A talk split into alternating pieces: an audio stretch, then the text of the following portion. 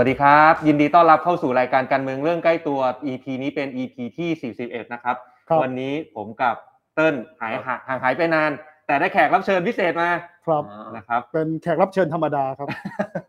นะครับ ก็พี่วิโรจน์นะครับ ก็เปิดตัวไปแล้วในนามแคนดิเดตว่าที่ผู้สมัครชิงตำแหน่งผู้ว่าราชการกรุงเทพมหานครในครับนามของพรรคก้าวไกลครับนะครับ วันนี้เรามาในตอนที่ชื่อว่าอะไรครับเติ้ลวันนี้เรามาจะชวนพี่วโรดคุยเรื่องรถเมล์ไทยอ่าครับตอนว่าอ่า การเมืองเรื่องใกล้ตัวรถเมล์ไทยกับปัญหาที่อยู่ใต้พรมอ่าอ่าเข้าธีมเข้าธีมใครยังไม่ได้ติดตามการเปิดตัวของผู้ของพี่วิโรธครับจำได้ไหมพี่วิโรธเปิดตัวภายใต้แคมเปญว่าอะไรฮะเราต้องเราต้องเป็นผู้ว่าที่พร้อมชวนเพื่อคนกรุงเทพนี่นะครับพร้อหมดเวลาซุกปัญหาไว้ไว้ใต้ใต้พพรรมมอ่าอ่าและเรื่องรถเมล์ก็เป็นหนึ่งในนั้นใช่อะผมคิดว่าก็ก็วันนี้ก็เลยคิดว่าใช้โอกาสเนี้ยลองมาเล่าคุยกันครับเพาะผมคิดว่าคนกรุงเทพก็ ผมว่าคนส่วนใหญ่ก็ขึ้นรถเมล์กันอยู่แล้วอืม ก็จะเจอปัญหาต่างๆมากมายครับนะวันนี้ผมเชื่อว่ามี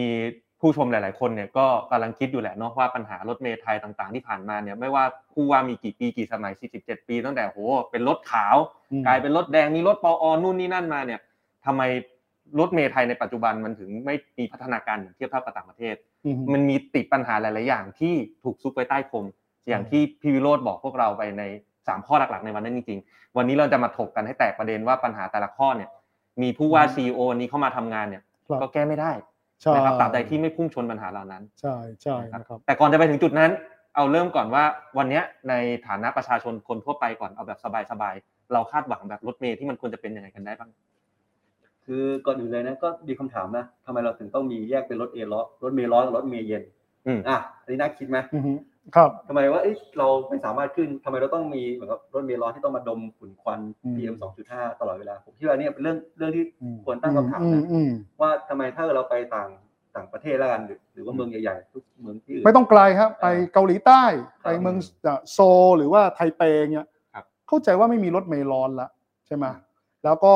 คนทุกระดับก็ขึ้นรถเมล์ได้ใช่ไหมอืมตั้งแต่คนระดับต้นนะครับจนถึงเอ่อพนักงานที่ทำงานออฟฟิศครับ หรือว่าจะเป็นเจ้าของกิจการก็สามารถที่จะใช้รถเมล์ที่ปรับอากาศร่วมกันได้ถูกไหมฮะอืมเพราะฉะนั้นเรื่องเรื่องนี้ไม่ได้เกี่ยวกับเรื่องที่ว่าต้องมีแยกร้อนเย็น เพราะว่าเผื่อบางทีคนเข้าไม่ถึง อันนี้อืมพี่มองในมุมมองพี่วิโรจน์ไม่เกี่ยวไม่ใช่ว่าคนจนอ่าไม่ขึ้นรถเมล์ร้อนคนคือรอวยย่างนี้ขึ้นรถเมล์เย็น ผมอ่านคอมเมนต์แล้วอืมมีประมีประโยคหลายประโยคแล้วผมแบบเรารู้สึกกับไม่สบายใจครับ บอกว่าอย่ายกเลิกรถเมล์ร้อนเลย แล้วถ้าเกิดยกเลิกรถเมล์ร้อนอืมแล้วเดี๋ยวคนจน จะขึ้นไม่ไหวอืมคำถามคือ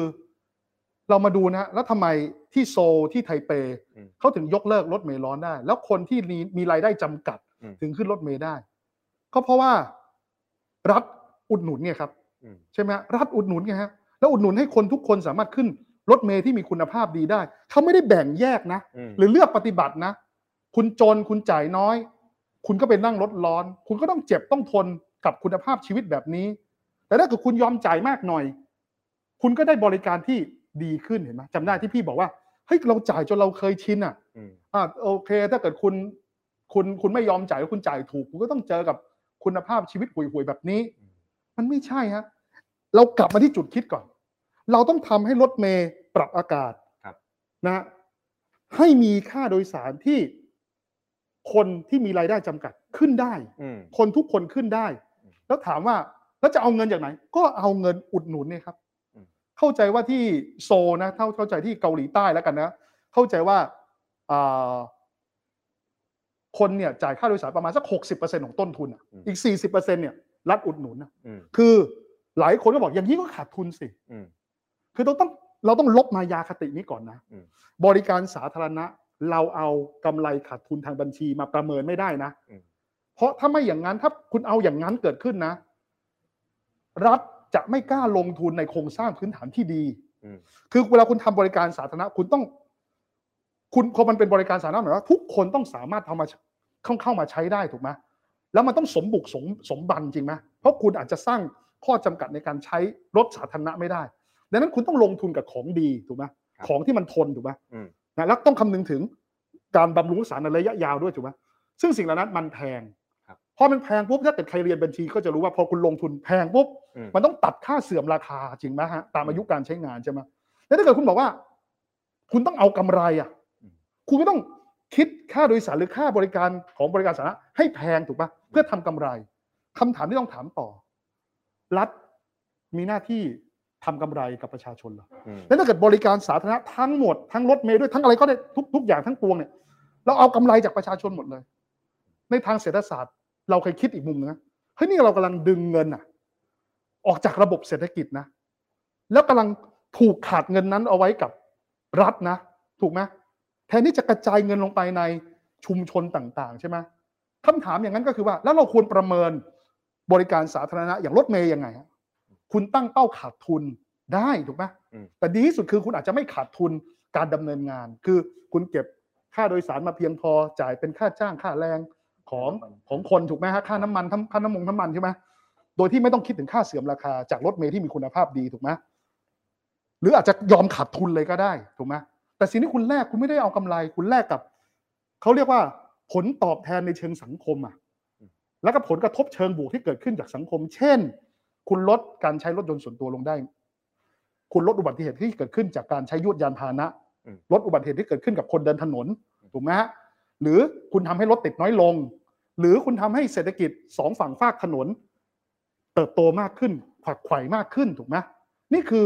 return on investment คือผลตอบแทนที่สังคมจะได้จากการลงทุนของภาครัฐ โดยที่รัฐขาดทุนอืมเนี่ยเราต้องคิดอย่างนี้ หลายคนมีมายาคติ เนี่ยทำนี้ขาดทุนทำนี้ขาดทุนขาดทุน ขาดทุนไม่ว่าถ้าขาดทุนตามเป้า และทำให้ทุกคนขึ้นรถเมล์ได้อย่างมีความสุขทำให้สังคมได้กำไรถูกไหมสังคมได้กำไรทำให้สังคมได้แต่ที่เราต้องคำถามคือ ทุกวันนี้รถเมย์ก็ขาดทุนบักโกรก เป็นหนี้บักโกรกอืม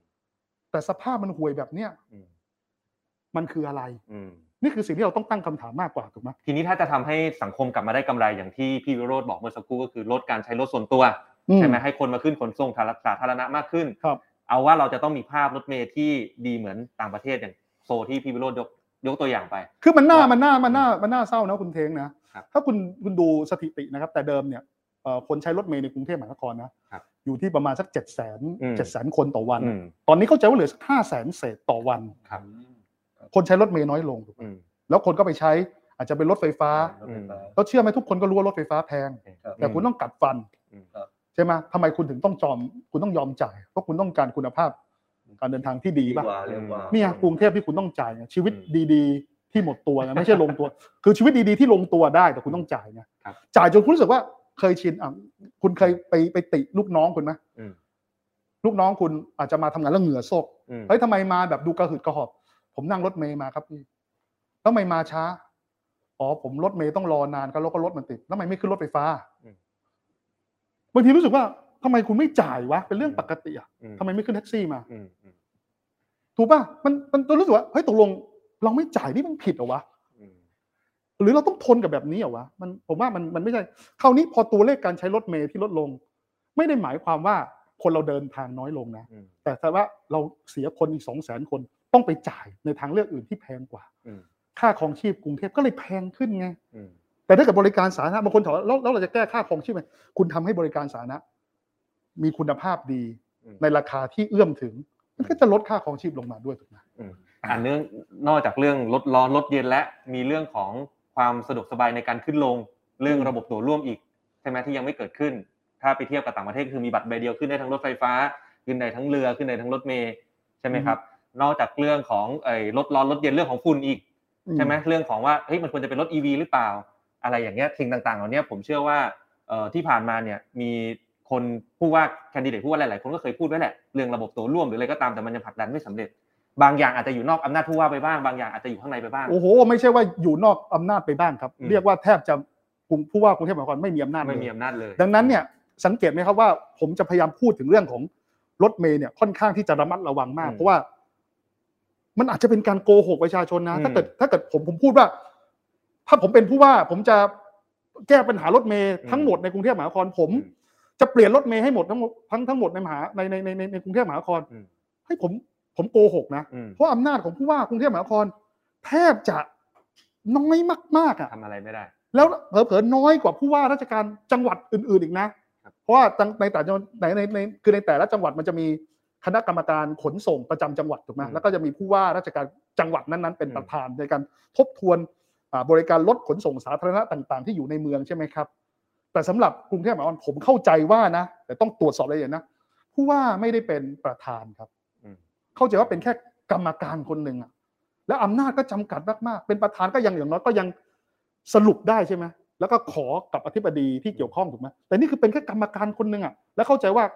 ที่กรุงเทพมหานครข้าราชการครับ เป็นประธานครับอืมทั้งที่ผู้ว่ากรุงเทพรับรับรับปัญหาจากเจ้านายแต่แต่ผมขอผมพูดเรื่องนี้นิดนึง หลายคนชอบ มองภาพของผู้ว่ากรุงเทพเป็นเหมือนกับซีอ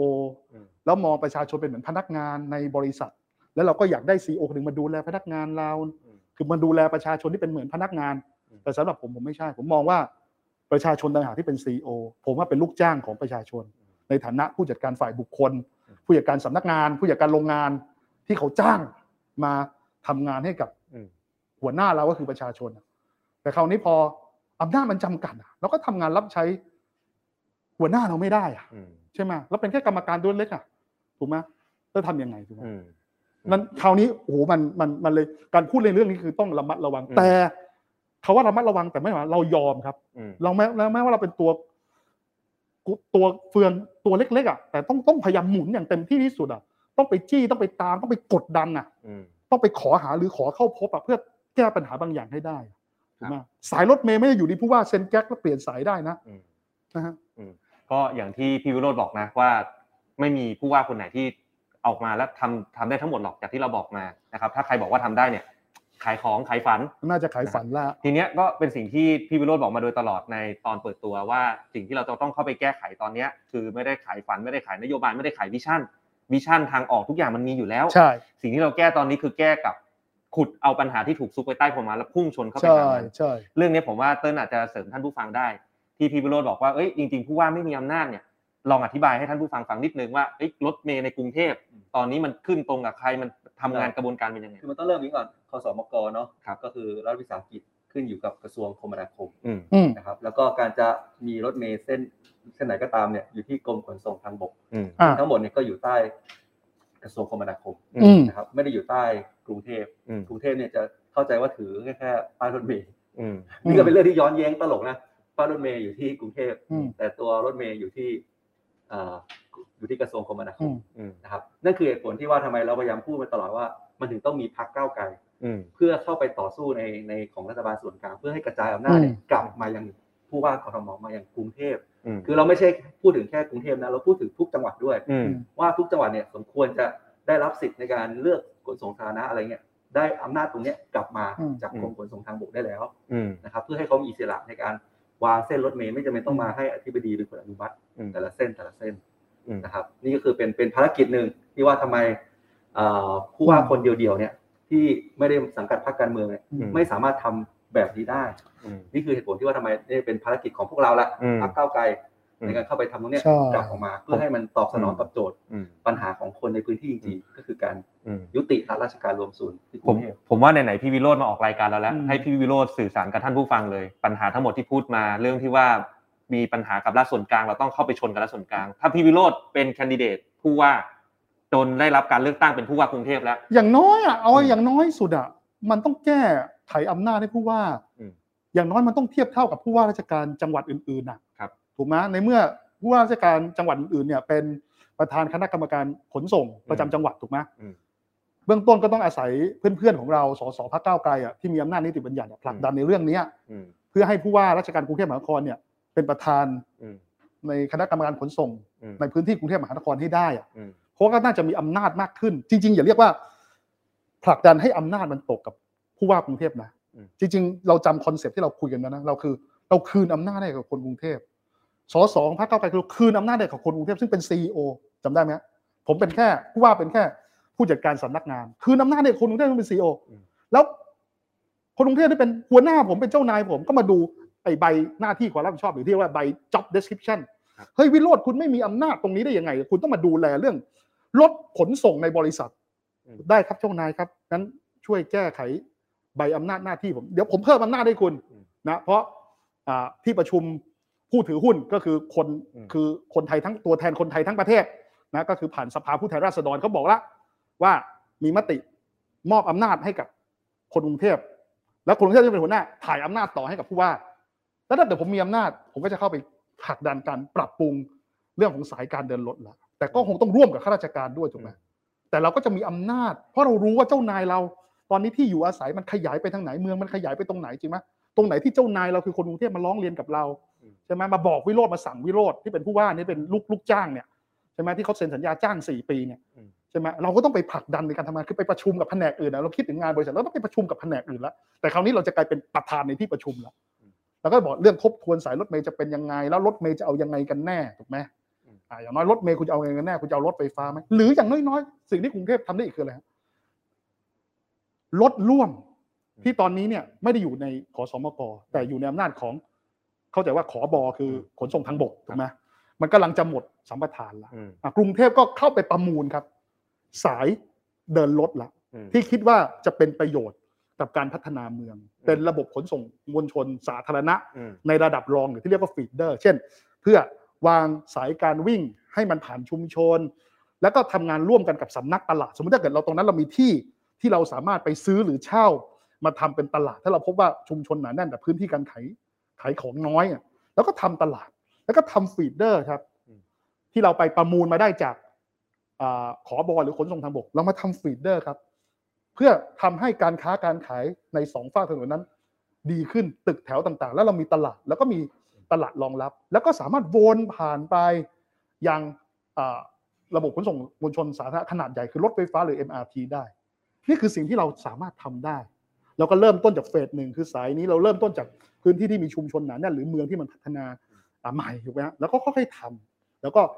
เสนอเส้นนั้นบ้างเสนอเส้นนี้บ้างหรือไปประมูลเข้ามาบ้างอืมแล้วก็ทำราคาที่เหมือนเดิมนะอืมไม่ได้ทำราคาที่กำไร แต่เราตั้งเป้า อาจจะขาดทุนเลยใช้คำนี้เลย เพราะเราจะอุดหนุนเลยอืมแต่สิ่งที่ที่เราต้องตั้งเป้าคือเศรษฐกิจการค้าตรงนั้นอืมดีขึ้นไหมอุบัติเหตุตรงนั้นดีขึ้นไหมรถติดตรงนั้นดีขึ้นไหมถูกไหมครับ นี่คือผลประโยชน์นะอืมคือเราอย่าคิดว่า อย่าให้รัฐเอากำไรจากประชาชนเด็ดขาดนะ รัฐพร้อมต้องต้องขาดทุนแต่ต้องแลกอะไรบางอย่างที่ทำให้สังคมดีขึ้นเนี่ยคือสิ่งที่ผู้ว่ากทมน่าจะทำได้ในอำนาจนะครับอะเมื่อกี้ชนกับปัญหาแรกผ่านไปก็คือชนกับรัฐส่วนกลางพี่วิโรจน์ก็บอกแล้วว่าการที่พี่วิโรจน์สังกัดพรรคก้าวไกล มีสสพรรคก้าวไกลขับเคลื่อนในสภาช่วยผลักดันเรื่องนี้ยังไงบ้างอย่างน้อยจี้ก็ตั้งกระทู้ถามได้ใช่ใช่ไหมครับอย่างที่สองเรื่องเกี่ยวอย่างเมื่อกี้เราบอกว่าเฮ้ยรถเมล์ที่ดีจะต้องมีเรื่องของระบบตัวร่วมต่างๆ ซึ่ง ระบบตั๋วร่วมเนี่ยจริงๆเต้นอาจจะพอแชร์ได้ว่าที่ผ่านมาเนี่ยเกี่ยวกับเอ้ยถ้าตั๋วร่วมอย่างเดียวใช้กับรถเมล์อย่างเดียวอาจจะไม่ work ต้องใช้กับพวกรถไฟฟ้าได้อะไรได้ ระบบตั๋วร่วมที่ผ่านมากับรถไฟฟ้าติดปัญหาอะไรทำไมยังไม่เกิด แล้วสุดท้ายเนี่ยพี่วิโรจน์เองวันนั้นตอนเปิดตัวก็บอกอยู่จะชนกับนายทุนรถไฟฟ้าในกรุงเทพมหานครเนี่ยก็มีปัญหา อันนี้เดี๋ยวอาจจะให้ลองให้พี่วิโรจน์แชร์ให้ผู้ฟังฟังแต่ว่าเริ่มจากเต้นก่อน ตั๋วตั๋วร่วมที่ติดปัญหาคือผมคิดว่าอย่างนี้ ถ้าเราเอ่อมองมองคนผู้ใช้แล้วกันอืม เป็นที่ตั้งเนี่ยเราก็จะรู้สึกว่าเอ้ยจริงๆมันควรจะมีตั๋วร่วมซึ่งจริงๆต้องบอกว่าเทคโนโลยีทุกวันเนี้ยมันไม่จำเป็นต้องเป็นตุกบัตรแล้วนะอืมเป็นมือถือก็ได้อืมถูกไหมครับว่าในการขึ้นรถเมล์ขึ้นเรือขึ้นอืมรถไฟฟ้าอะไรเงี้ยมันควรจะเป็นแบบนั้น แต่เราก็อย่างที่รู้กันว่าเอ่อด้วยความที่ระบบของรถไฟฟ้าของไทยเนี่ยครับสองเส้นกับรถไฟใต้ดินเนี่ยเป็นคนละบริษัทกันอืมถูกไหมมันก็เลยเกิดตรงเนี้ยเอ่อที่ยังไม่สามารถเป็นตัวร่วมได้สักทีหนึ่งก็คือมันกลายเป็นว่ามีในายทุนเนี่ยระบบในายทุนผูกผูกขาดตรงนี้เนี่ยเข้ามาเป็นอุปสรรค อืมอันเนี้ยก็เป็นประเด็นหนึ่งซึ่งอืมซึ่งเราก็พยายามผลักดันกันอยู่อืมบางทีพี่เท้งก็ก็พี่เท้งก็เป็นส่วนหนึ่งในการผลักดันตรงนี้ด้วยครับหรือว่าเราลองฟังฟังพี่วิโรจน์ดูว่าเอ๊ะอืมอันเนี้ยจะทำยังหลายเรื่องนะอย่างเช่น แม้แต่เรือบางคนก็จะบ่นว่าโป๊ะไม่ปลอดภัยถูกไหมครับแต่เชื่อไหมครับว่าการทำให้โป๊ะปลอดภัยอะอืมเป็นเป็นอำนาจของกรมเจ้าท่านะอืมแต่อย่างนี้คือขอก่อนที่จะไปเรื่องรถเนี่ยเราเราเอาเรื่องความปลอดภัยในกรุงเทพมาเรื่องเรืออย่างเงี้ย ถ้าเราจำได้ว่า อดีตเราเคย คุณลองไปเซิร์ชคำว่าโป๊ะพานลบแล้วกันพานพานนกแล้วกันครับอันนี้คือโศกนาฏกรรมครั้งใหญ่ของเรามากถูกไหมนะผู้ว่าเอาเนี่ยถึงบอกนะว่า ถ้าผู้ว่ามัวแต่ว่าบางทีเราบางทีพี่เคยคิดอย่างนี้นะว่าเฮ้ยผู้ว่าที่ผ่านมาเนี่ยเขาก็รู้ว่าอำนาจกรุงเทพมหานครจำกัด และแทบไม่เคยบอกเปิดเผยกับประชาชนส่วนใหญ่เวลานโยบายก็จะแบบเปิดเล่นแบบเล่นใหญ่อะถูกไหมโดยที่เราตอนนั้นเราก็อินไปด้วยเพราะคิดว่าผู้ว่าน่าจะมีอำนาจใช่ไหมแต่สังเกตว่าไม่ค่อยมีใครเปิดแบบ แบบแบบแบบที่พี่ทำว่าเฮ้ยอำนาจผู้ว่ามันมีจำกัดมากนะ แต่มันต้องมันมันต้องดิ้นรนสู้นึกภาพนะเพราะเราไม่มีอำนาจทางตรง แต่คำถามคือ แล้วก็ไม่มีใครที่บอกว่าต้องใช้เพื่อนสอสอในการแก้ไขกฎหมายเพื่อเพิ่มอำนาจนะอืมเรากับว่ารู้ไหมอยากจะมีอำนาจจำกัด เพราะอะไรรู้ไหมเวลามันมีปัญหาเกิดขึ้นอะ มันตอบง่ายไง บอกว่ามีอำนาจจำกัด เป็นของหน่วยงานนู้นมันปัดความรับผิดชอบได้ทันทีไงแต่ถ้าเกิดเมื่อไหร่ที่มีอำนาจขึ้นมาเมื่อไหร่เนี่ย มันตัดให้พ้นตัวไม่ได้ไง ถูกไหมลูกน้องนี่เป็นคุณคุณจะเลี้ยงไว้ไหมอ้างหนูนะผมไม่มีอำนาจแล้วก็ปล่อยให้มันอิเละเขะขาในออฟฟิศไม่ต้องบอกข้อจำกัดของเจ้านายใช่ไหมถ้าเกิดเราต้องการดูแลงานทำงานให้ดีขึ้นใช่ไหมแต่เจ้านายไม่มอบอำนาจให้ใช่ไหมคุณก็ต้องขอใช่ป่ะแล้วเราแล้วเราไม่ได้ขอเพื่อผลประโยชน์ส่วนตัวเราขอเพื่อทำงานให้กับเจ้านายให้ดีขึ้นถูกป่ะแต่สังเกตว่าที่ผ่านมาไม่ยอมนะโปะล่มที่พลันนกทุกวันนี้กรมเจ้าท่า ผมไม่ได้ว่ากรมเจ้าท่านะแต่มันไม่ได้อยู่ในอำนาจของผู้ว่า แต่ถ้าเกิดความไม่ปลอดภัยมันเกิดขึ้นในกรุงเทพมหานครอะ แล้วถ้าเกิดเราคิดว่า ผู้ว่าไม่ใช่ซีอแต่เป็นเหมือนพ่อบ้านแม่บ้าน เป็นพนักเป็นผู้จัดการสำนักงาน หรือเราคิดให้ลึกไปกว่านั้นอีกมองคนกรุงเทพเป็นครอบครัวเป็นพี่เป็นน้องอะเราเห็นพี่น้องเราไปเสี่ยงบนโป๊ะที่ดูแล้วไม่ปลอดภัย คุณจะสนใจไหมว่าคุณมีอำนาจหรือไม่มีอำนาจ เอาล่าสุดไม่ต้องอะถ้าแบบพี่สาวเราน้องสาวเราถูกรถชนบนทางม้าลาย คุณจะสนใจไหมว่ามีอำนาจไม่มีอำนาจ คุณต้องประกาศผ่านโซเชียลแล้ว ใครมีกล้องหน้าไหมคุณมีร้านสะดวกซื้อคุณต้องไปติดต่อเขาแล้วว่าขอดูกล้องได้ไหมถูกไหมคุณมีอำนาจปะไม่สนแล้วเว้ยมีไม่มีกูไม่สนแล้ว พี่สาวคุณโดนรถชนถูกไหมผู้ว่ามันต้องมองว่าปัญหาของคนในกรุงเทพมันคือ ปัญหาของคนในครอบครัวเราแล้วเอาเป็นมาเป็นปัญหาของเราง่ายอืมนี่คือบอกว่า คุณต้องใส่ใจไงอยู่ที่คุณที่พี่บอกเสมอว่านี่ก่อนเป็นรูปไหมนะคุณไปติดกล้องจับเขาแล้วกล้องวงจรปิด ถูกไหมถ้าคุณไม่ดูคุณไม่ส่งรายงานให้กับตำรวจ ไม่มีประโยชน์ครับ แล้วผมก็มาเถียงอีกบอกว่า โหมึงจะเอาข้าราชการไหนมาดูกล้องทุกวันอืมคอนเซปต์เราต้องเริ่มต้นจากการเอาใจใส่ทุกคนก่อนอืมเทคโนโลยีถึงตามมาทีหลังอืมแต่เราไม่ได้เริ่มต้นจากความหรูความล้ำของเทคโนโลยีอืมอย่างนั้นไม่ใช่ ถ้าผู้จัดการฝ่ายบุคคลไม่ใช่ฮะเราเริ่มต้นจากความใส่ใจก่อนโอ้โหแต่ถ้าใส่ใจนี้เราต้องใช้คนจำนวนมาก แล้วมันไม่ได้เป็นงานที่ท้าทายมากนักมันเป็นงาน routine เป็นงานประจำ เราถึงคิดเอาเทคโนโลยีมาเสริม คุณคิดว่าทำไม่ได้เหรอเซนเซอร์ในการ detect มี AI ในการ detect ครับอ้าวคุณเห็นกำลังคนกำลังข้ามอืมอ้าวทำไมมีรถมาอยู่ตรงนี้ใน frame เดียวกันอืมอ่าพอเจออีฟคุณเจออย่างนี้ คุณ detect ไอ้เลขทะเบียนรถเลยอืมแล้วคุณเก็บข้อมูลมาอืมในแต่ละวันพอครบวันในจุดต่างๆ คุณส่งให้กับตำตำรวจท้องที่อืมถูกไหมมันทำแบบอัตโนมัติได้เลยจริงไหมแต่เราเริ่มต้นเราไม่เริ่มต้นจากเทคโนโลยีใช่ไหมเราเริ่มจากความใส่ใจใช่ไหมใช่ไหมคราวนี้ไอ้เรื่องของตัวร่วมโอ้โหนี่แบบ คือเรายังไม่ต้องนับเรือนะใช่ไหมฮะนับรถเมย์นะอืมคอนเซปต์จริงๆ มันควรจะเป็นไงรู้ไหมคือคุณเดินทางห้ากิโลเมตร ผมเดินทางห้ากิโลเมตร เราต้องจ่ายในราคาเท่ากันนะอืมจริงไหมอันถ้าเกิดเราตัดเรื่องรถเมย์ไปก่อนมันหลายบริษัทเกิน เอาแค่รถไฟฟ้าก่อนเรายังเหนื่อยเลย รถไฟฟ้าคืออะไรคุณรู้ไหมคุณเดินทางห้าสถานี คุณเดินทางห้าสถานี ผมเดินทางห้าสถานีต้องจ่ายเท่ากันถูกปะนี่ยังไม่ต้องมาไปยังไม่ต้องมาว่าไปพัวพันกับรถเมย์กับเรือนะ เอาแค่เอาแค่เอาแค่ห้าสถานีเนี่ยแต่พอคุณจ่ายแพงกว่าเพราะอะไร คุณต้องเจอค่าแรกเข้าซ้ำซ้อนอืมคุณไปอ่าคุณไปสลับสีอืมอ่าคุณไปสลับสลับสลับสีอืมคุณต้องจ่ายค่าแรกเข้าซ้ำซ้อนอืมของผมถูกหน่อยผมอยู่ในสายสีเขียวเส้นเดียวครับคือผู้ว่ากรุงเทพมหานครเนี่ยไอ้ที่สายสีนู้นสายสีนั้นอืมสายสีเต็มหมดนะที่มันอยู่ในผู้ในในกรุงเทพมหานครเนี่ย แต่ผู้ว่าเนี่ยอยู่ในความรับผิดชอบนะสีเขียวเส้นเดียวอืม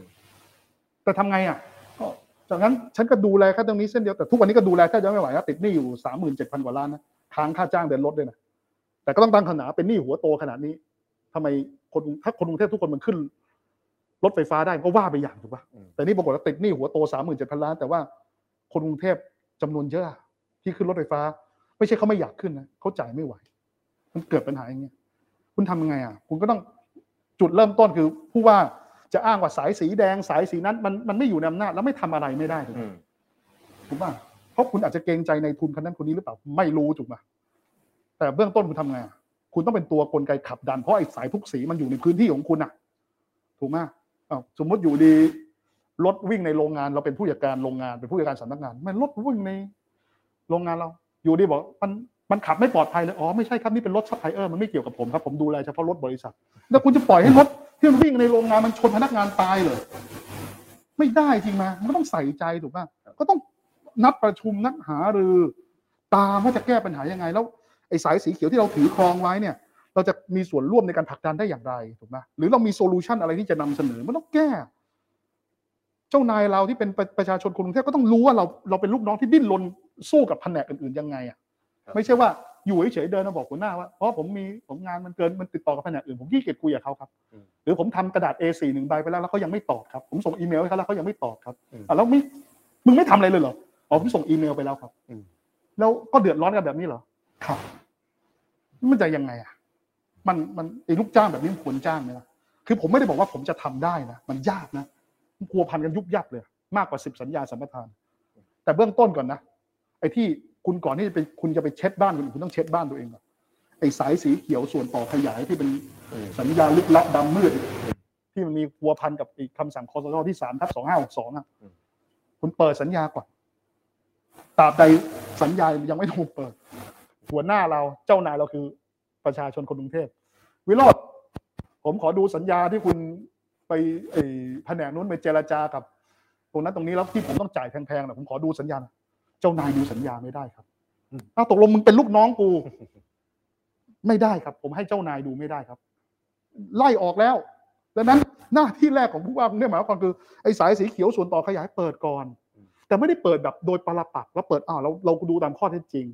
จากนั้นเราต้องเชิญหน่วยงานแล้วมาคุยว่า ถ้าคุณเก็บแพงอย่างนี้นะจำนวนผู้ผู้โดยสารลดน้อยลงอย่างนี้นะ คุณก็ขาดทุนถูกป่ะ คุณก็ต้องสร้างจุดดุลยภาพหมายว่าคุณจะปรับราคาลงกว่านี้ได้ไหมอืมเพื่อทำให้คนกรุงเทพได้มีโอกาสได้ขึ้นได้มากขึ้น คุณอาจจะได้รายได้ที่เพิ่มขึ้นด้วย หรือกรุงเทพมหานครสามารถสนับสนุนอะไรได้บ้างไหมอะไรที่ถอยได้ แต่ถอยได้เดี๋ยวผมตัดสินใจแล้วผมต้องไปคุยกับเจ้านายผมก่อนอาจจะต้องทำ public hearing ถูกป่ะทำทำการทำประชาพิจารณ์เกิดขึ้นเล็ก ๆ น้อยๆถูกไหมว่าเจ้านายผมเอายังไงแล้วทำอย่างนี้แล้วเดี๋ยวจะจ่ายถูกลงแต่ว่าเจ้านายอาจจะต้องยอมแบบนี้นะเพ ราะเราก็ต้องคำนึงถึงคนนั้นคนนี้ด้วยถูกไหมแล้วมันถึงไปได้อืมนี่คือผมว่าพื้นฐานที่สุดอะต้องเป็นอย่างนี้ยคือการเปิดสัญญาไม่ใช่จริง ๆ จะเรียกว่าชนก็ไม่ได้มันเป็นขั้นพื้นฐานน่ะ คือความโปร่งใสคือการชนอะมันไม่ใช่จริงไหมถ้าบ้านเมืองนี้บอกการความโปร่งใสของการใช้งบประมาณการความโปร่งใสในการเปิดเผยสัญญาเป็นการชน ผมว่ามันแย่มันมันมาตรฐานต่ำสุดแล้วนะนั่นถูกไหม คือคือบางทีมันต้องกลับมาเรื่องหลักข้อมูลข่าวสารสาธารณะแหละอืมว่าเอ้ยจริงๆแล้วข้อมูลที่แม้แต่สัญญาที่รัฐรัฐนี่คือเหมือนกับจริงๆมันคือข้อมูลของทุกคนนะสาธารณะคือทุกคนเป็นเจ้าของร่วมกันดังนั้นเนี่ยไม่ว่าคุณทำสัญญากับในทุนอะไรเงี้ยอืมมันต้องเปิดออกมา ให้มีตรวจสอบได้ว่า เอ้ย คุณเป็นแค่ลูกน้อง ลูกน้องประชาชนอะใช่ใช่แล้วคุณไปทำอะทำสัญญากับนายทุนยังไงคุณต้องคุณต้องเปิดออกจริงๆมามันเงินเดือนผู้ว่าเออคือมาจากคนจ่ายภาษีจริงป่ะคุณกินเงินเดือนแล้วปรากฏว่า ทำไมมึงไปปกป้องไอ้คนนั้นจัง แต่เราต้องให้ความเป็นธรรมนะตราบใดก็ตามที่มันไม่มีความโปร่งใสอะคนที่เป็นนายทุนก็บางทีเขาอาจจะถูกต่อว่าโดยที่ ไม่เป็นธรรมก็ได้นะ ถูกป่ะเขาอาจจะไม่ได้เอาเปรียบอะไรถูกป่ะแต่ถ้าตราบใดมันดำมืดมันมันถูกปิดอะเขาก็จะกลายเป็นจำเลยโดยที่บางทีอาจจะไม่สมควรอย่างนั้นด้วยนะ การเปิดเผยดีที่สุดเลยมีข้อจำกัดอะไรมาคุยกัน เปิดไม่ได้ว่าต้องการจะไปชนไปทะเลาะแต่เปิดเพื่อแก้ปัญหาร่วมกัน ในทุนที่เขามาลงทุนเขาก็ต้อง ได้กำไรแหละถูกป่ะแต่มันต้องกำไรบนความสมเหตุสมผลจริงป่ะในฐานะของเป็นผู้ว่าก็ต้องคำนึงถึงอะคุณต้องได้กำไรที่สมเหตุสมผลแต่เจ้านายผมที่เป็นคนกรุงเทพก็ต้องมีคุณภาพชีวิตที่ดี มีคุณภาพชีวิตที่เขาพอจะจ่ายไหวถูกไหมก็เมื่อกี้ผ่านไปแล้วสองชนนะชนกับรัฐส่วนกลาง ชนกับเรื่องของนายทุนซึ่งพี่วิโรจน์บอกแล้วว่าชนไม่ได้ที่จะไปหาเรื่องเขาใช่ครับใช่แค่พยายามทำทุกอย่างให้มันโปร่งใสมากขึ้นใช่นะครับทีนี้เหลือชนสุดท้ายก็คือเรื่องของชนกับระบบราชการที่ล้าหลัง ซึ่งหนึ่งปัญหาในนั้นของระบบราชการไทยก็คือเรื่องของการรับสวยทุจริตคอร์รัปชันอืมเอาเรื่องรถเมย์ก็ได้ที่ผ่านมาก็เคยมีข่าวเกี่ยวกับการจัดซื้อจัดจ้างรถเมย์ NGV นะครับที่มีการจะมีการทุจริตตั้งหลายพันล้านอย่างเงี้ยซึ่งจริงๆวันนั้นในเวทีเปิดตัวพี่วิโรจน์ก็บอกว่าเอ่อสิ่งที่วิโรจน์จะเข้ามาชนกับปัญหานี้ที่ถูกซุกปัญหาไว้ใต้ผมก็คือเรื่องของการทุจริตในภาครัฐพี่วิโรจน์ลองลองแชร์ข้อมูลให้คืออย่างนี้ฮะฟันิดนึงเราเอาข่าวล่าสุดแบบนั้นเลย ดัชนีภาพลักษณ์การทุจริตคอร์รัปชันในประเทศไทแย่ยลงแย่ลง แปลกไหมหลายคนที่เคยเถียงกับผมว่าอะไรวะต้องเสริมตรงนี้ ตอนเนี้ยเวียดนามอืมดีกว่าไทยแล้วนะครับอืมโอ้หนักเลยอินโดนีซีอืมดีกว่าไทยแล้วนะครับอืมเรื่องคอร์รัปชันเนี่ยก็ต้องยอมรับโจโควีถูกไหมครับตอนเขาปฏิวัติเข้ามาเขาบอกปฏิวัติมาปราบโกงแบบโกงมานะแก้โกงแต่ว่าตอนนี้เวียดนามแซงเราแล้วอืมอินโดแซงเราแล้วอืมแสดงว่าความเชื่อที่เราพยายามเพียรพยายามว่า ไม่มีรัฐประหารอะไรในโลกที่จะแก้ปัญหาคอร์รัปชันได้อืมเพราะรัฐประหารเข้ามา อำนาจนอกระบบถูกไหมอืมบางบางเรื่องนี้ต้องย้อนกลับไปนิดนึงว่าทำไมรัฐประหารจะแก้โกงไม่ได้เพราะรัฐประหารมามันยึดอำนาจหมดใช่ไหมพอคุณยึดอำนาจไปคุณทำไงคุณมีความระแวงถูกไหมคุณทำไง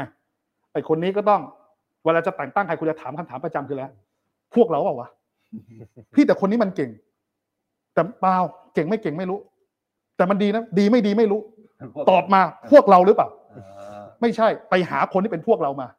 แล้วก็จะเอาคนที่เป็นพวกเรา คุณไปดูตามบอร์ดนั่นบอร์ดนี่เลยที่คุณตามแต่งตั้งถ้าไม่ใช่พวกเราต้องถามว่ามีชนะอะไรไหมสวงสวงสวอะไร คุณลองดูสิถูกไหมการแต่งตั้งข้าราชการพวกเราทั้งนั้นถูกไหมพอพวกเราเกิดขึ้นระบบการตรวจสอบถ่วงดุลห่วยเลยถูกไหมอืมอ่อนเลย สภาพคุณจะมีสภาพลุกแก่อำนาจไหมพวกเดียวกันทั้งนั้นหมายความไง พี่ถ้าผมทำอย่างนี้มันผิดกฎหมายนะพี่ไอ้คนตรวจมันพวกเดียวกันเรา ไอ้คนตรวจเนี่ยมันเดี๋ยวเดี๋ยวคุยได้มันพวกเดียวกัน พี่มันพวกเดียวกันไปคุยกับมันตรงๆว่าจะแบ่งให้มันเท่าไหร่เดี๋ยวมันก็ไปแล้ว มันจะกลายเป็นอย่างนี้ยคือสังคมมันเป็นพวกเดียวกันไงไอ้สังคมเนี่ยมันพวกเดียวกันทั้งหมดมันทำให้กลไกตรวจสอบถูกดุลมันหายไปเลยนะ เนี่ยมันก็เลยทำให้ทุจริตคอร์รัปชันภาพลักษณ์ของเราเลยแย่ลงไงนั่นหมายความว่าเวลาแย่ลงทั้งประเทศเราก็พอจะอนุมานได้ว่าแม้แต่ในกรุงเทพมหานครก็อืมน่าจะแย่ลงอืมแล้วจริงไหมล่ะอะ ผมตั้งคำถามว่า เราต้องการผู้ว่าที่เป็นกลางพร้อมที่จะให้ความร่วมมือกับทุกทุกภาคทุกฝ่ายถูกปะที่ผ่านมานี่ยิ่งกว่าเป็นกลางนะนี่เราได้ผู้ว่าเป็นพวกเขาเลยนะเอาจริงว่ามันมันไม่ใช่เป็นกลางทุกวันนี้ไม่ใช่เป็นกลางนะคือเป็นพวกเขาเลยนะแล้วคนกรุงเทพได้อะไรอืมแล้วส่วนกรุงเทพไปไปไปเปิดดูครับมันมีการการประเมินที่แบบ ขั้นต่ำประมาณห้าพันล้านอืมขั้นสูงประมาณหนึ่งหมื่นห้าพันเลนส์มันค่อนข้างกว้างถูกปะอืมแสดงว่าอะไรนะมันอยู่ในแดนสนธยามากๆ แต่เราไม่ต้องมาถกเถียงกันครับ บางคนบอกว่าตกลงมันเป็นเท่าไหร่กันแน่ ถามหนึ่งหมื่นสี่พันล้านยอมได้ไหมไม่ได้ไม่หมื่นสามหมื่นสองเฮ้ยราคาไม่ได้บอกผ่านนะเฮ้ยพวกนี้แล้วคุณเนี่ยอยู่ดีเหลือสี่พันล้านจะยอมเหรอไม่หรอกแล้วผมคิดว่า คือนโยบายของของกรุงเทพมหานครมันเหมือนเฟอร์นิเจอร์อะผมเรียกอย่างนี้มันเหมือนเฟอร์นิเจอร์คุณจะซื้อเฟอร์นิเจอร์เข้าบ้านถูกป่ะแต่เริ่มต้นที่คุณจะเอาเฟอร์นิเจอร์เข้าบ้านคุณต้องทำไงคุณต้องทำความสะอาดบ้านก่อนจริงไหมตราบใดบ้านคุณมี ไอ้น้ำคลำวางอยู่คุณก็ไม่เช็ด มีเศษขยะมีขยะฮิเอ่อขยะแห้งขยะเปียกอะไรมันวางเต็มหมดอะคุณเอาโซฟาไปวางทับเหรอมันก็ไม่ส่งกลิ่นถูกป่ะหนูมันก็วิ่งกันขวักไขว่ถูกป่ะคุณนั่งดูทีวีได้ยินเสียงจิ๊ดจิ๊ดจิ๊ดจิ๊ดหนูคุณมีความสุขอะไม่หรอกถูกป่ะดังนั้นต่อให้มันเท่าไหร่คุณยอมไม่ได้ถูกป่ะครับแต่คำถามคือ แล้วจะทำงานได้ยังไงเท่าที่เราดูใช่ไหมภาพลักษณ์ที่เราเคยเจอกับข้าราชการ เรายอมรับนะว่าข้าราชการน้ำดีมีเยอะกว่ามากถูกไหมครับ แล้วจริง ๆเขาอยากทำงานกับผู้ว่าที่ตรงไปตรงมาด้วยซ้ำไป และเขาก็อยากเติบโตถูกป่ะคุณลองดูเดี๋ยวถ้าเกิดสี่ปีแปดปี เกิดปรากฏข้าราชการน้ำดีต่างๆทยอยกันเติบโตขึ้นทำงานอย่างมีศักดิ์ศรีมากขึ้น รู้สึกว่าเนี่ยคือข้าราชการของประชาชนถูกไหมมีศักดิ์ศรีใช่ป่ะเราชอบพูดกับเด็กที่พี่แซวเสมอว่าบอกกับเด็กก็ทำตัวเลขแบบทำแบบสโลแกนแล้วมีระบายสีแบบหวานแหววเลยโตไปไม่โกงแต่ทุกวันนี้มันโกงไปแล้วโตอะ คุณจะอธิบายเด็กยังไง ผู้ว่าก็ต้องกล้าบอกกับข้าราชการว่า โกงไปอะไม่โตแน่ๆเผลอๆไม่ใช่โตด้วย อาจจะอาจอาจอาจจะเลี้ยงไม่โตด้วยถูกไหมผู้ว่าต้องกล้าอย่างนี้ก่อนถูกไหมดังนั้นเนี่ย มันก็ต้องยอมรับเรื่องนี้ไม่ได้ ก็ต้องจับมือกับข้าราชการน้ำดีอะทำงานร่วมกันถูกไหมเรื่องนี้สำคัญที่สุดนะ แล้วเราเรื่องสวยเรื่องคอร์รัปชันเนี่ยถามว่าทำไมบางคนก็บางคนบอกว่าบางคนคือ เรื่องอะไรอะมันแย่ตรงที่ว่าทุกคนรู้ว่ามันทุกอนุอะอืมตั้งแต่พ่อค้าแม่ขาย จนเจ้าของกิจการผู้ประกอบการ ทุกคนรู้ว่ามันมีหมดอยู่มันเกาะกินทุกระดับ แล้วทุกคนเชื่อด้วยนะ เติ้ลว่าถ้าเคลียร์มันออกไปได้อะมันจะดีในทุก ๆ มิติเองเลย บางทีคุณอาจจะไม่ต้องทำอะไรมันมันอาการมันดีขึ้นมาเองเลย แล้วมันจะเป็นจุดเริ่มต้นในการทำให้มันดีกว่าเดิมได้ง่ายขึ้นอืมมันเหมือนกับคุณปลดลูกตุ้มที่เรียกว่าสวยทิ้งอะใช่ไหมคุณออกกำลังกายว่าคุณก็จะวิ่งได้เร็วขึ้นแต่ตอนนี้คุณวิ่งทั้งที่คุณมีไอ้ลูกตุ่มไอ้ไอ้ลูกตุ้มที่เรียกว่าสวยเนี่ยครับต่อให้คุณออกกำลังกายแค่ไหนคุณต้องวิ่งได้ไม่เร็ว คราวนี้มันก็ต้องเคลียร์ตรงนี้ออกไปอะงั้นผู้ว่าไม่สามารถไปร่วมมือกับสวยได้หรอกครับ หรือว่าไปยักคิ้วหลิวตายอมให้มันเกิดขึ้นไม่ได้หรอกถูกไหมไม่งั้นเนี่ยคุณก็คุณก็ทำคุณจะขับคุณจะขับเคลื่อนนโยบายสวยหรูยังไงอะในเมื่องบประมาณมาหนึ่งร้อยบาท มันตกไปที่ประชาชนเหลือสี่สิบาทแถมไอ้ประชาชนที่ได้แค่สี่สิบาทยังถูกรีดไถไปอีกอะมันจะอยู่กันยังไงอะถูกไหมงั้นเรื่องนี้จึงเป็นเรื่องที่สำคัญมากๆและต้องทำงานควบคู่กันไปเรื่อยๆ ไม่งั้นนโยบอ่าแล้วก็ไอ้เรื่องสวยก็เรื่องหนึ่งไอ้เรื่องของการที่ผู้ว่าต้องกล้าที่จะตามกล้าที่ต้องประสานอะถ้าผู้ว่าคอยเกรงใจหน่วยงานนั้นคอยเกรงใจหน่วยงานนี้เกรงใจทุกหน่วยงานไม่เคยเกรงใจคนกรุงเทพเลยแล้วสุดท้ายมันจะขับเคลื่อนปัญหายังไงปัญหาก็ดองอยู่นั้นก็ต้องบอกเจ้านายว่าอยู่ตามยถากรรมยอมให้มันเป็นเงื่อนไขในการใช้ชีวิต แต่ถ้าไม่ชอบใช่ไหมคุณมีสิทธิ์จ่ายคุณคุณก็ต้องจ่ายแล้วกันโอ้โหคุณไม่อยากจะข้ามถนนลำบากพี่ถ้าพี่ขับรถพี่ก็ยูเทิร์นเอาพี่ก็ปลอดภัยแล้ว พี่ซื้อรถดิถูกไหมรู้แบบผมซื้อรถไม่ไหวแต่ผมอยากจะไปถึงที่ทำงานเร็วๆจังเลยอย่างน้อยก็ซื้อมอไซค์แต่มอไซค์ก็เสี่ยงอะก็ต้องเสี่ยงดิถ้าไม่อยากเสี่ยงก็ต้องซื้อรถดิครับอ้าวแล้วทำไมแต่ผมขับรถไกลมากผมเหนื่อยมากอะพี่ซื้อบ้านไกลอะไม่เพราะก็บ้านไกลผมจ่ายไม่ไหวก็ทำไมไม่ยอมไปเป็นหนี้เยอะๆแล้วมาซื้อบ้านกลางเมืองเราอืม สุดท้ายคือชีวิตที่ดีที่คุณต้องจ่ายได้ไม่รู้ตัว เนี่ยโอ้โหแบบ เนี่ยรู้ไหมพี่ ผมอะพาลูกไปส่งโรงเรียนไกลบ้าน ไปไกลทำไมไม่เรียนโรงเรียนใกลๆบ้านก็ใกล้บ้านมันคุณภาพไม่ได้อะอ้าวแล้วที่โรงเรียนที่ไกลส่งออกไปนี่คุณภาพดีเหรออ่าพี่ก็ประมาณโอเคในโอเคในระดับหนึ่งนะอ้าวในระดับมาตรฐานยังต้องจ่ายเหรอก็ต้องจ่ายอะพี่เพราะโรงเรียนใกล้บ้านผมรับคุณภาพมันไม่ได้อะแล้วสุดท้ายคืออะไรอะมันมันมันจะให้ชีวิตอย่างนี้มันเดินต่อไปในกรุงเทพมหานคร แล้วเมืองที่แย่ที่สุดคือที่ขอพูดด่านะอารมณ์มันขึ้นแล้ว ตอนเด็กคุณเคยเจอพ่อแม่คุณสอนพี่โจประจำเดินอะ ให้ดูซ้ายดูขวาระวังด้วยนะ ดูตาม้าตาเรือนะข้ามถนนนะ ต้องระวังรถมองซ้ายมองขวาดี แม่ครับ แต่ว่ามันมันมันไฟเขียวให้เราข้าม ไม่ได้คุณอย่าไปเชื่อไฟเฮ้ยคุณเคยไหมเคยไหมคุณเคยเจอไหมขึ้นสะพานลอยอย่าไปจับราวนะ มันเป็นเห็นมันเป็นสแตนเลสอย่างเงี้ยเดี๋ยวไฟดูดนะ เมืองอะไรวะที่มันผักภาระการระวังอะ ให้กับคนในเมืองทั้งหมดวะแล้วสังเกตไหมเวลาเวลาก่อน พี่ล้มบนฟุตบาท แม่พี่ดุเดินไม่ระวังเลย ไม่ดูตาม้าตาเรืออะไรวะเนี่ย เมืองอะไรวะที่มันผักแบบการระวังแล้วก็โยนบาปทั้งหมดให้กับคนที่มันอยู่อาศัยในเมืองโดยที่ ตัวเมืองเนี่ย มันไม่ได้ดูแลความปลอดภัยขั้นพื้นฐาน ไม่ใช่ว่าไม่ระวัง แต่มันไม่ใช่ว่ามันต้องระวังจนระแวงแล้วถ้าเกิดพลาดขึ้นมาแม่งต้องโทษตัวเองทั้งหมดน่ะ แล้วคุณโทษตัวเองโดยที่ไม่รู้ตัวจริงไหมแล้วคุณลองดูคอมเมนต์เนี่ยหลายคนที่อ่านแล้วมันช็อกนะคือเจอคอมเมนต์หนึ่งบอก เดินไปแล้วโดนรถชนบนบนทางมาลายดูเดินไม่ระวังเอง ประเทศอื่นคุณไปเดินทางมาลายที่สิงคโปร์นะไฟคนข้ามเป็นสีเขียวให้คุณเดินข้ามนะคุณเดินเล่นมือถือได้เลย คุณมั่นใจว่าพื้นที่นี้คือพื้นที่ศักดิ์สิทธิ์ของคนเดินเท้า คุณเดินเล่นได้เลย ไอ้นี่คือไฟเขียวบนทางม้าลายต้องแบบอย่างนี้อะเฮ้ยความรู้สึกคุณไม่ได้แตกต่างจากข้ามบนถนนธรรมดาเลยนะมันจะเป็นอย่างนี้มันนี่คือเราจะยอมรับว่ามันเป็นเรื่องปกติเหรอคือผลักภาระในการระวังมาให้คนกรุงเทพทั้งหมดมันไม่ใช่แล้วครับอืมก็วันนี้ผมว่าประเด็น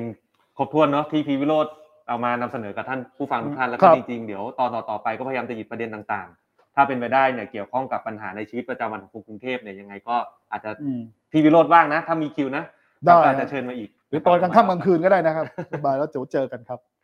ยังไงก็เดี๋ยวฝากเตือนแล้วกันเนาะช่วยส่งท้ายรายการนิดนึง